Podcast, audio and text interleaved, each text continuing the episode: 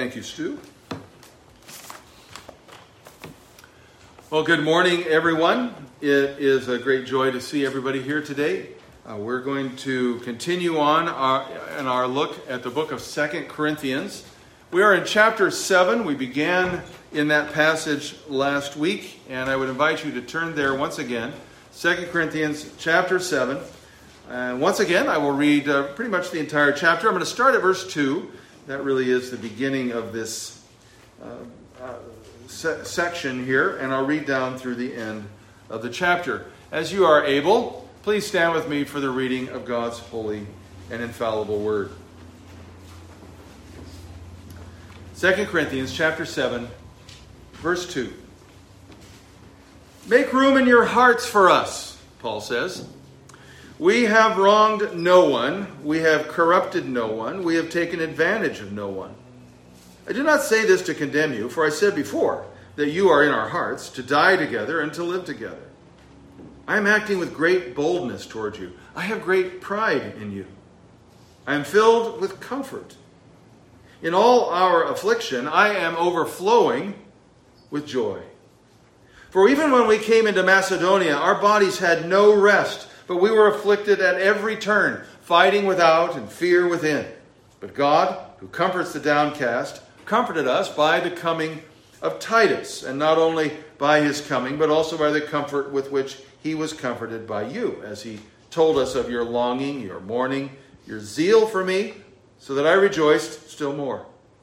For even if I made you grieve with my letter, I do not regret it, though I did regret it. For I see that that letter grieved you, though only for a while.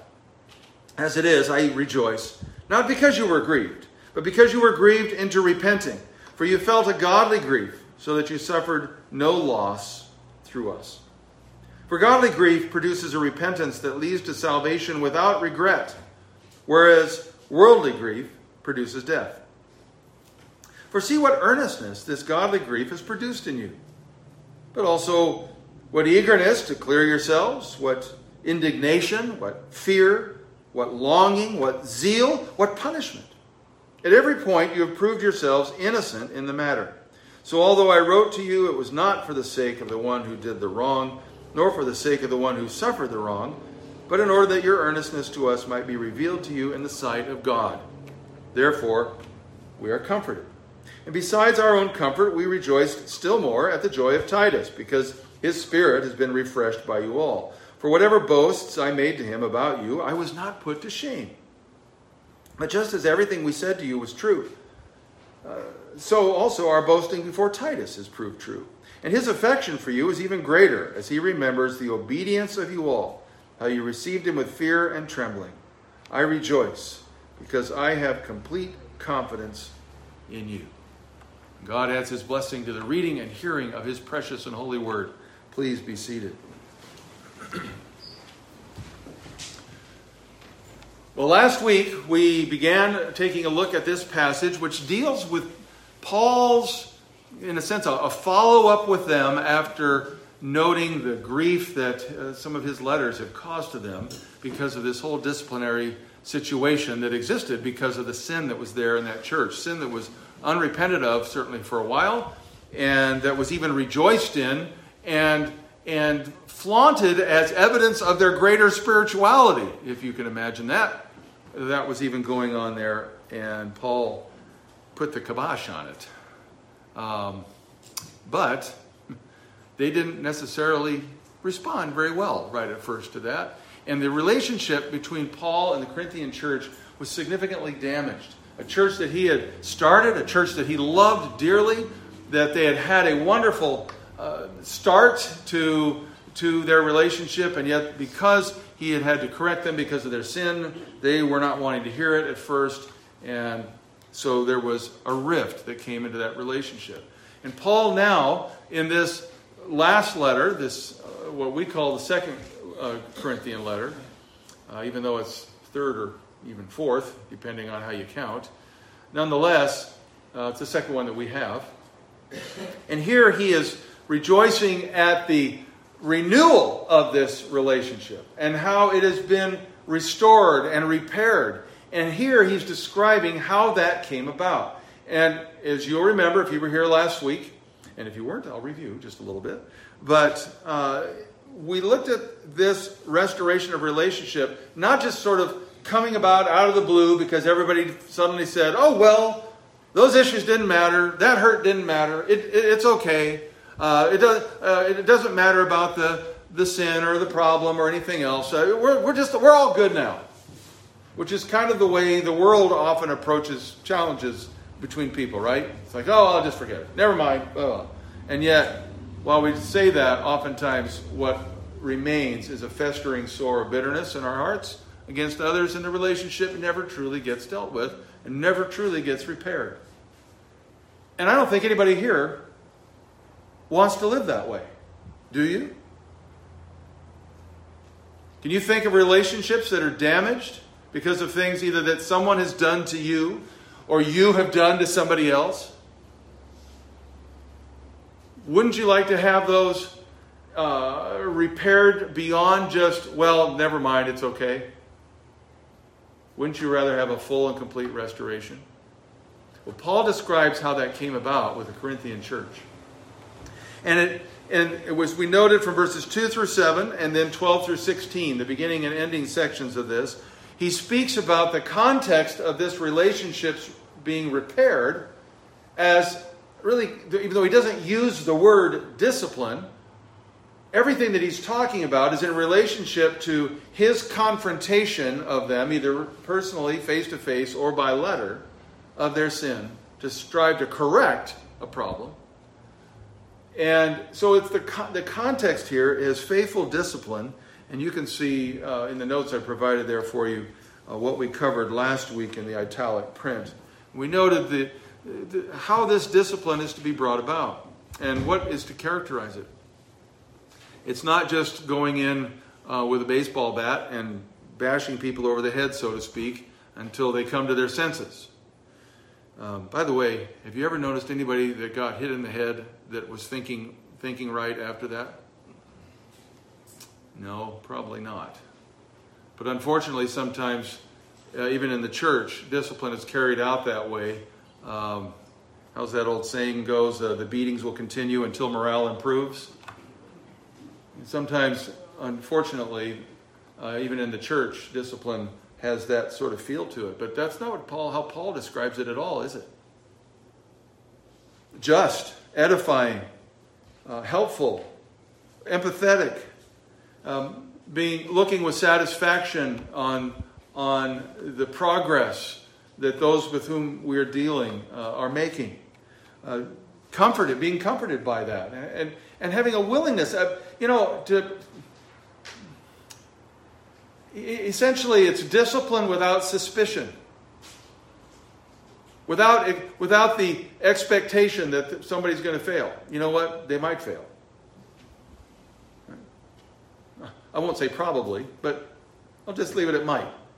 Through the process they may say they, they, mean well, they may mean well they may say good things and all of that but they still may mess up. Okay? Does that mean you write them off? For some that's what it is. It's a write-off well, we gave you your shot. I was expecting you to fail anyway because we know what kind of person you are. And all too often, discipline is done that way. Paul did not do that with them. And you even see that here in, the sec- in this letter to second, this second letter to the Corinthians. We noted, we've noted before that Paul is one, in one passage is talking, singing their praises, and in the next next passage he's talking about their problems. And then the next passage, he's back to singing their praises again. And we see a lot of that even in this passage here. What does that tell you? That Paul is, you know, confused? Not at all. It tells you that Paul is looking for every opportunity that he can for success and joy and confidence in those with whom he is dealing. Rather than waiting there with his arms folded, waiting for them to mess up again. Whole different attitude, isn't it? You ever worked for a boss that was always looking over your shoulder because he was expecting you to fail? I've, I've worked for bosses like that. One particular one in a plywood mill one time. like, could never make that guy happy. Eh, it was not, uh, that, that was not the most pleasant work experience. Needless to say, we didn't go out for, you know, tea and crumpets after work. Um, because he, he, and he didn't just do it with me. He just, he, that was his approach to leadership, you know, waiting, uh, waiting for everybody to fail so he could pounce on them and make it right. Um, that doesn't uh, build morale very much. Paul's whole approach here in discipline is by the grace of God, I'm expecting you to succeed because of who God is, not because of who you are but because of what God can do. And so the, the, Paul found comfort and, set, and a proper pride in them uh, because uh, he saw the, the, handiwork of God uh, doing its thing in their hearts and lives. And then uh, being joyful in the midst of it. We don't think of joy and discipline being two words that should be in the same sentence. But if it's done properly, um, there, there is a joy in seeing people come to a right relationship with Christ and to being restored to Him as well as being restored to us. And then the sacrifice that evidenced what Paul did. A tremendous sacrifice on his part, um, personally, health wise, every other way, in order to see them restored. All with the goal of having a confidence in them that was well founded, to find genuine comfort in the relationship because you're at peace with God. And we noted the nature of that comfort there, and you can see that all laid out there before you. And where that comfort comes from, ultimately, again, not just for not just finding comfort and saying, "Well, it doesn't matter. We'll just go on and put it under put it behind us, not think about it again," but a genuine restoration that comes about and comforting that comes about because Christ is involved. God is the one who gives that comfort. That that others come alongside. In this case, Titus who is bringing testimony to Paul about what he has seen, and it encourages Paul and brings comfort to him. Um, the response of the Corinthians themselves as they genuinely responded to the ministry of the word among them and, and, and showed it consistently that it was a reality in their life. It wasn't just whitewashing a problem to get Paul off their back, but they actually changed the way that they lived and thought and, and finding comfort in this relationship that's been restored. And so, this is what we talked about last week. Uh, really, very, very brief uh, overview of this. Paul is looking here for comfort instead of distress, for confidence instead of suspicion, and that is what he's that's how he's conducted himself in this the context of discipline in this situation. But this is a two-sided coin. The comfort in this relationship, even even if uh, Paul even Paul doing all of these things. And even if we follow in Paul's steps and by his example, do the same thing in disciplining uh, others, and by that, whether formal or informal, confronting sin in one way or the other, as we go through that process with others, uh, the damage done to the relationship will still continue, and we will be in a state of perpetual discipline unless something else takes place. And that is addressed in verses 8 through 11, where we see what really the catalyst that, that, that takes what has already begun, the elements of discipline there, and, and in a sense, uh, converts that, all that effort, into some genuine restoration of relationship, comes about from the other side, from the offending side of this equation. And that's repentance. Now, repentance is one of those things that a lot of people talk about. Uh, I've had, I remember years ago having, it was an independent church, pastor of an independent church back in the Midwest somewhere, who tried to convince me and the other guys I was traveling with at the time um, on a ministry team. He tried to convince us that repentance was that's just an Old Testament thing. You don't need to talk about that anymore. Uh, we don't talk about repentance when you know that's we're all grace now, so we don't need to repent. Um, which, since repentance is a huge concept, not only in the Old but the New Testament, seemed to be um, uh, a problem. yeah, but uh, he would not be dissuaded, no matter how many scriptures we threw at him. But unfortunately, I think that there are many that think that that's the case with uh, repentance. It's just uh, that's we don't have to worry about that because God just forgives us. So we don't need to worry about, you know, repenting. And it doesn't even make any sense if you think about it at all. If you're going to take that approach to God, why don't you take that approach to uh, the next time someone offends you? And you want to restore the relationship, and they want to restore the relationship. They want things to get back together. But I'm not really sorry for what I did. How well is that going to go? Think it's going to succeed in restoring relationship?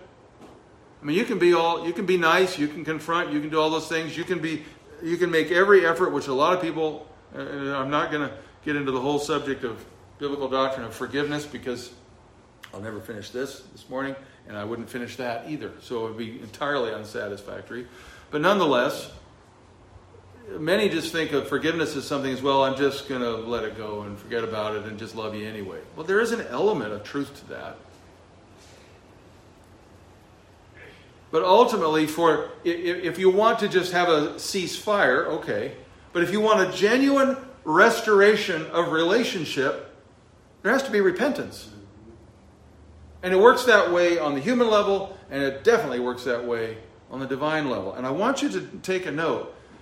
I told you last week I was really excited about getting to this uh, because here we have uh, this perfect complete picture of what genuine repentance is. And I think it will shock you. Maybe that's too strong a word. Surprise you about what all is involved here. And particularly in the way that Paul lays it out and, and presents it to us. You've got his discussion there, begins at verse 8. If I made you grieve with my letter, I do not regret it. That sounds kind of harsh, right? And then he says, Well, though I did regret it. He said, I didn't have any delight in making you grieve, except for this that that grief turned you towards repentance. And in that, he rejoiced. So he didn't regret it. Um, we're talking about godly sorrow or godly grief and what is really involved in that. You know, I, I think all of us know the phrase about, uh, you know, crying crocodile tears. And I've never gotten up close to a crocodile to notice if they're crying or not. Uh, but uh, nonetheless, somebody apparently did and came up with that phrase. The idea that the, it, it's all a sham, it's all fake. We're all fair, uh, uh, aware of that. We, we were aware of people that can say, Oh, I'm sorry, I'm sorry, I'm sorry.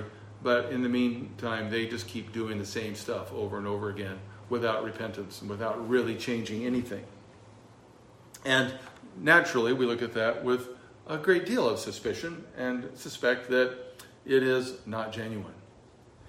So, Paul is saying, no, part of repentance is a godly sorrow.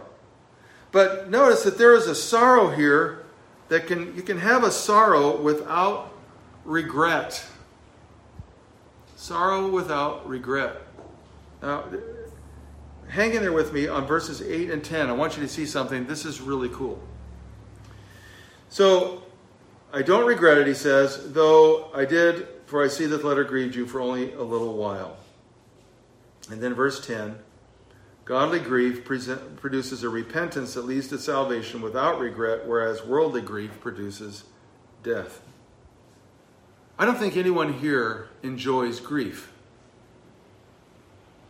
Right? Nobody enjoys sorrow. Certainly, none of us want to. Uh, boy, it's just it's like a it's a thing, right? Nobody wants to end life with full of regret. Right? We want to have we don't want to have any sorrow that we did something we shouldn't have or didn't do something we should have, right? We want to we want to finish life with a clean slate. You know, even you know unbelievers long for that kind of thing, not just Christians. But how can you have sorrow, something that we don't uh, want, and generally attribute a, a negative connotation to? How can you have sorrow but not regret it? It's really interesting that the words used for grief and sorrow through here, uh, verses 8 and 10, it's all the same word in the Greek. Word lupe. Okay. But in this word, if you read it, if we read it this way, even if even if I made you grieve or sorrow, I do not sorrow. Verse 10 Godly sorrow produces a repentance that leads to salvation without sorrow, whereas worldly sorrow produces death. All the same word. And what the pattern you see is that godly grief leads to no grief, worldly grief leads to death, the ultimate grief.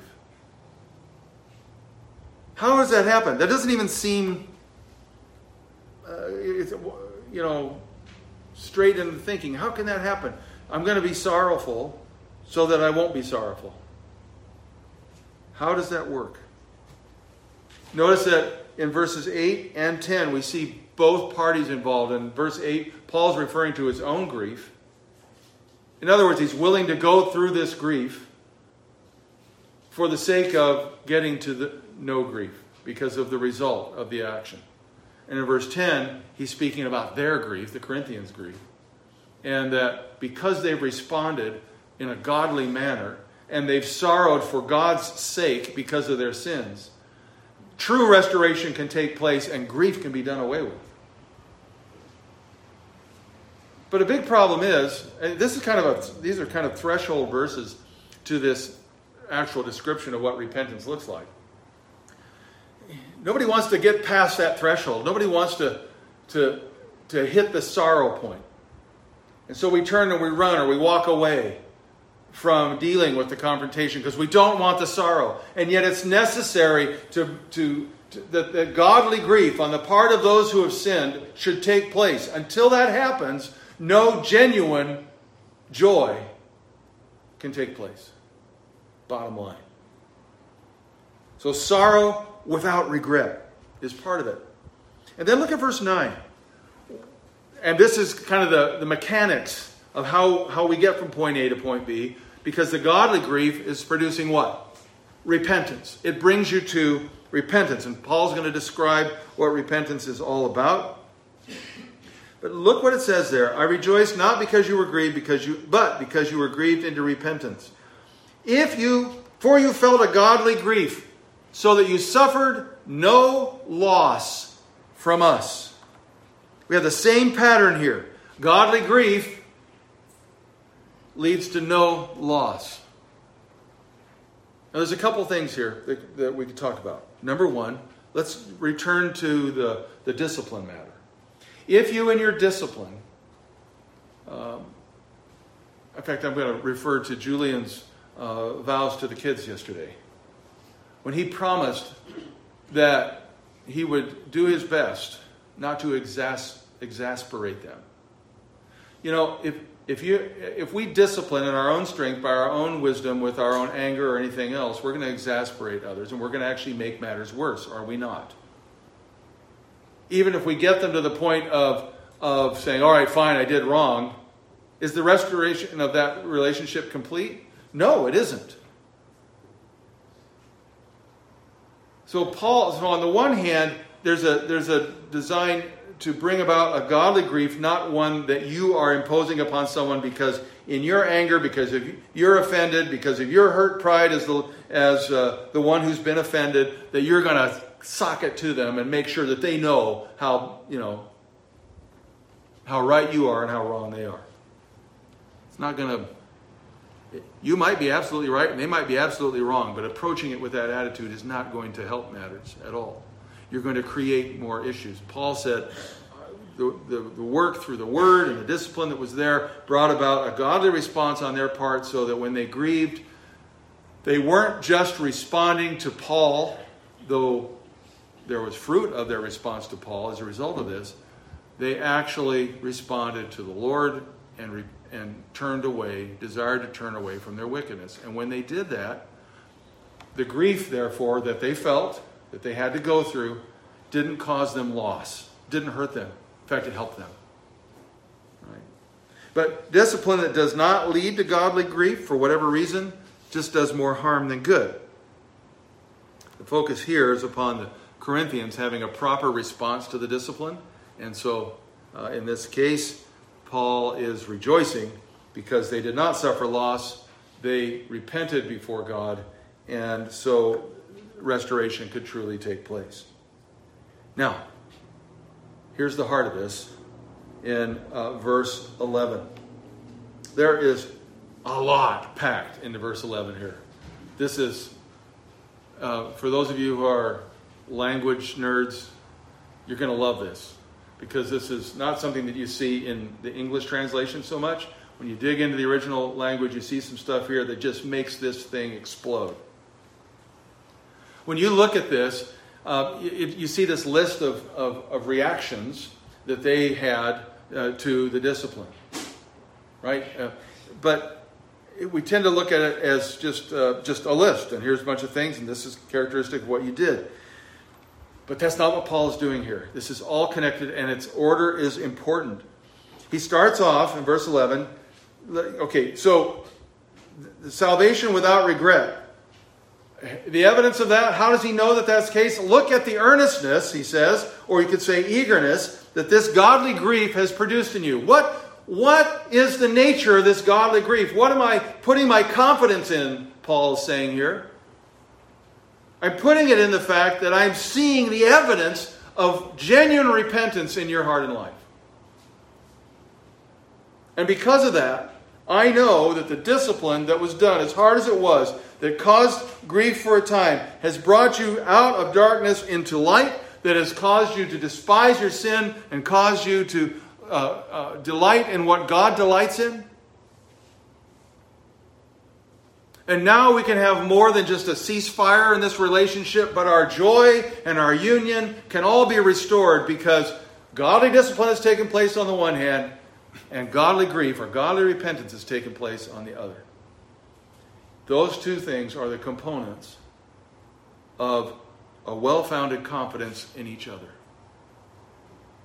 Now, take a look at this. What you won't see in the English is the repetition of a word that in Greek, if we were to spell it in English, it would be A L L A, Allah. Not the name of the God. It's the word in Greek that means but, a conjunction but. Simple little word. But in this construction of Allah, what it means is uh, it's, it's a very flexible word. In this kind of construction, it's saying, but even more than that. Even more than that. And it's repeated over and over and over again. You don't see it in English. It says, what this, what that, what the other.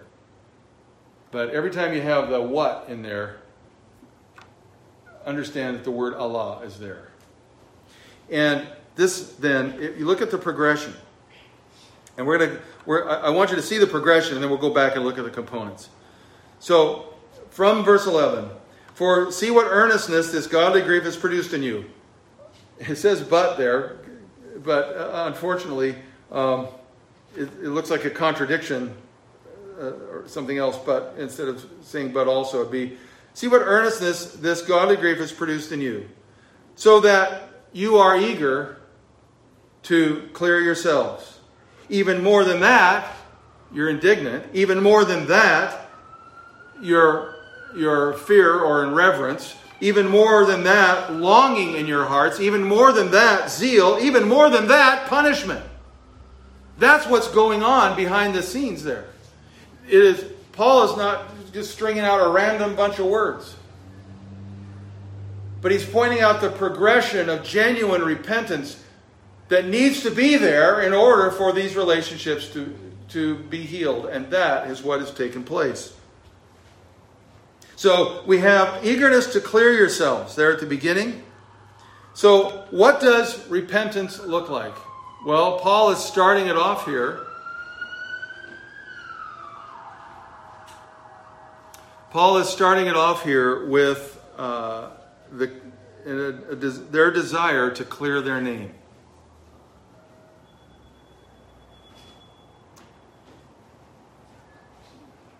A mutual aid call is going out right now. So hopefully not personal harm, but only property. Um, there's a desire to clear their name. Now think about it. When you have wronged someone, or it's at least someone thinks you've wronged them, where do you where do we always start? Do we not want to start with clearing our name? Right? And that's an appropriate thing to do. A, uh, you know, a good name is a precious treasure, right? Unfortunately, though, clearing your name is often the only step that anybody wants to do. Do you ever think about that? I just want people to think well of me. And so I'm going to do what I need to do so that they will think well of me. Now, okay, maybe you end up doing some good things. Uh, even, you know, um, maybe you broke something, so you pay for it. Or, you know, go and say you're sorry, or blah, blah, blah, blah. Whatever it might be. Just so that they'll think well of you again. Well, that's a good start. But as you can see here, there are five other things that are involved in repentance that Paul reveals here. Starting with clearing your name, that's a good that's a good foundation. Say, all right, let's clear the decks. I want to make this right. I, I, in order for me to talk to you, I, you're going to have to want to talk to me. So let's do what I can to get at least on the, uh, enough of a footing so that we can have a conversation. Yes, by all means, be, be eager to clear your name for the sake of your testimony and the sake of the testimony of Jesus Christ. But even more than that, indignation over sin. Don't just want to get don't just work to get your name cleared, but still love the sin that you did. Or at least not think it's very bad. You that love the Lord hate evil. So ev- evidence of genuine repentance should be a hatred of the sin that caused the division, that caused the hurt, that caused the harm. But even more than hating your sin, just because of, and there's lots of reasons to hate sin damaged relationships, the hurt that it causes, the loss that it causes, all those practical things on a human level. But Paul says it's not just about the, the immediate hurt and consequences of that sin. There should also be fear. Even more than hating sin because of its practical ramifications, hate sin even more because you fear a holy God. You're walking in reverence before the God whom ultimately is the one you've offended more than anybody else by your sin.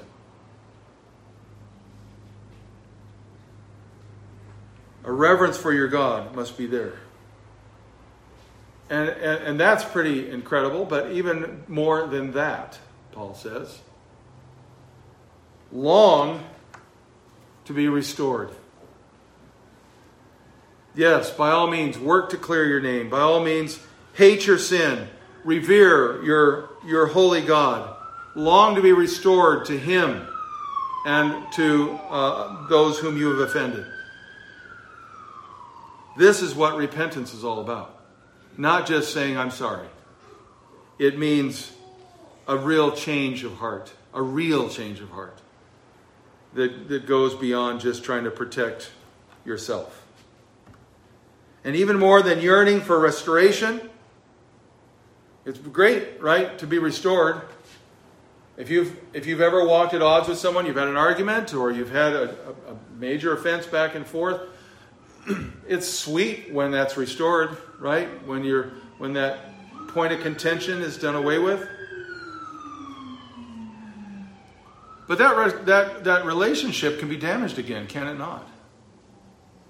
It's easy enough to sin again because that's our fallen nature is prone to that.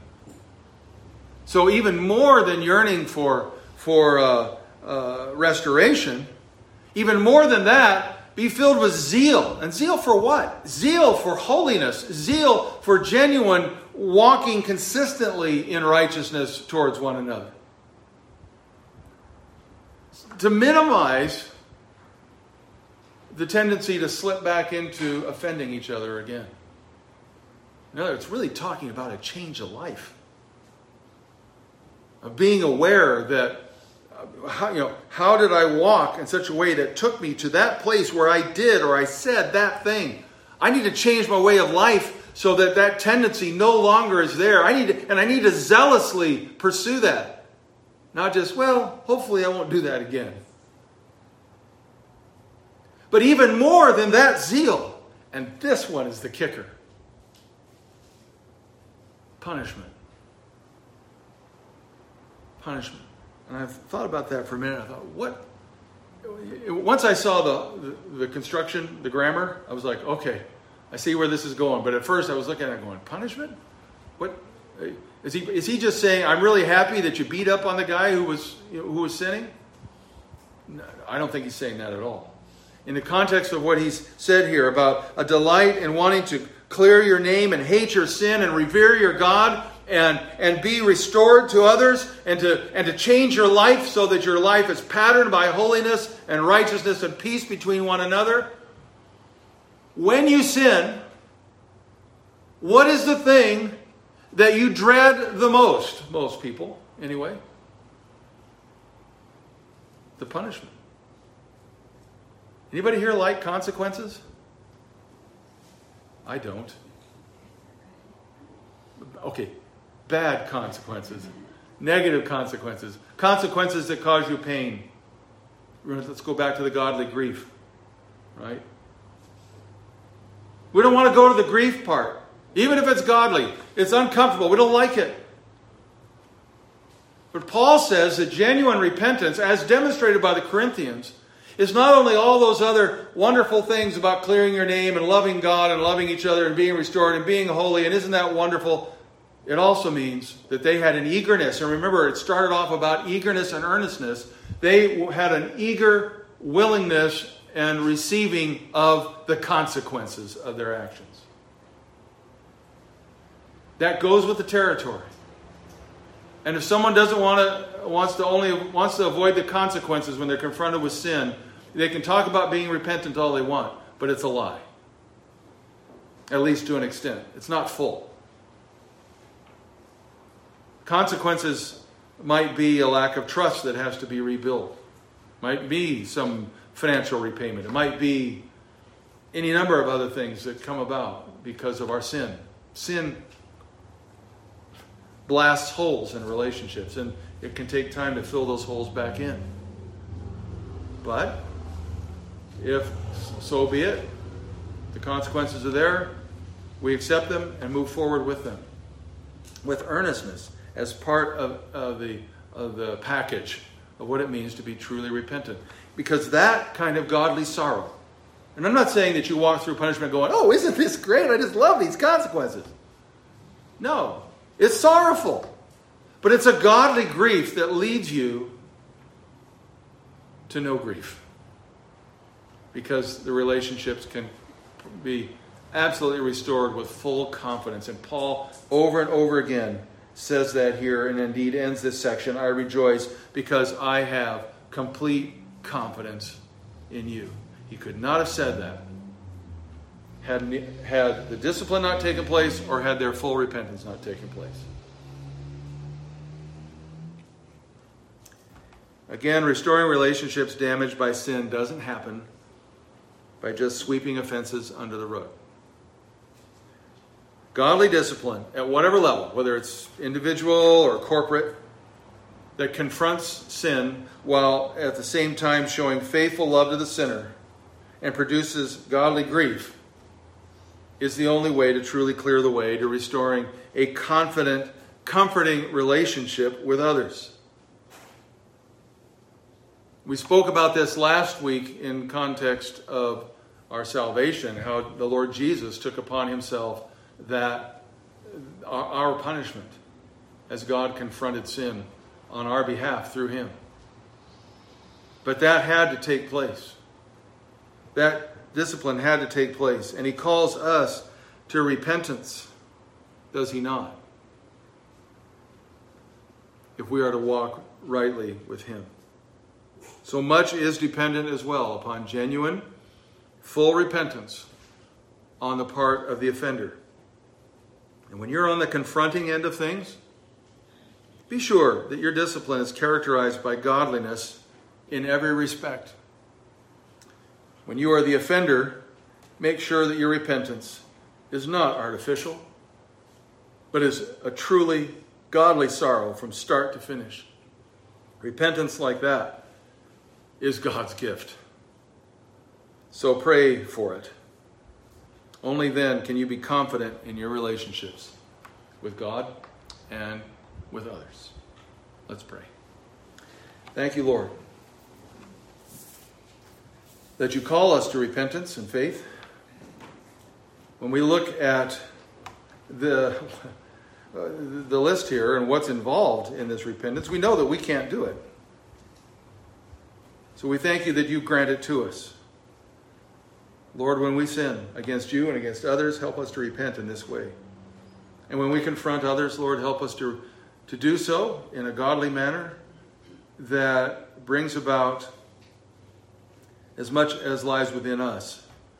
Um, it brings about a, a genuine godly grief that doesn't just have a knee jerk reaction to our methodology, but that truly uh, you use to bring about a heart change, a life change in those that have offended.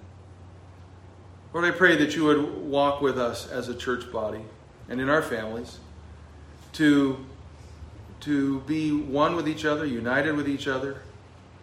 And Lord, when we sin against each other, as we will, help us to walk with forgiveness and joy and repentance towards one another so that our relationships, our confidence in our relationships will be well founded not just well wished.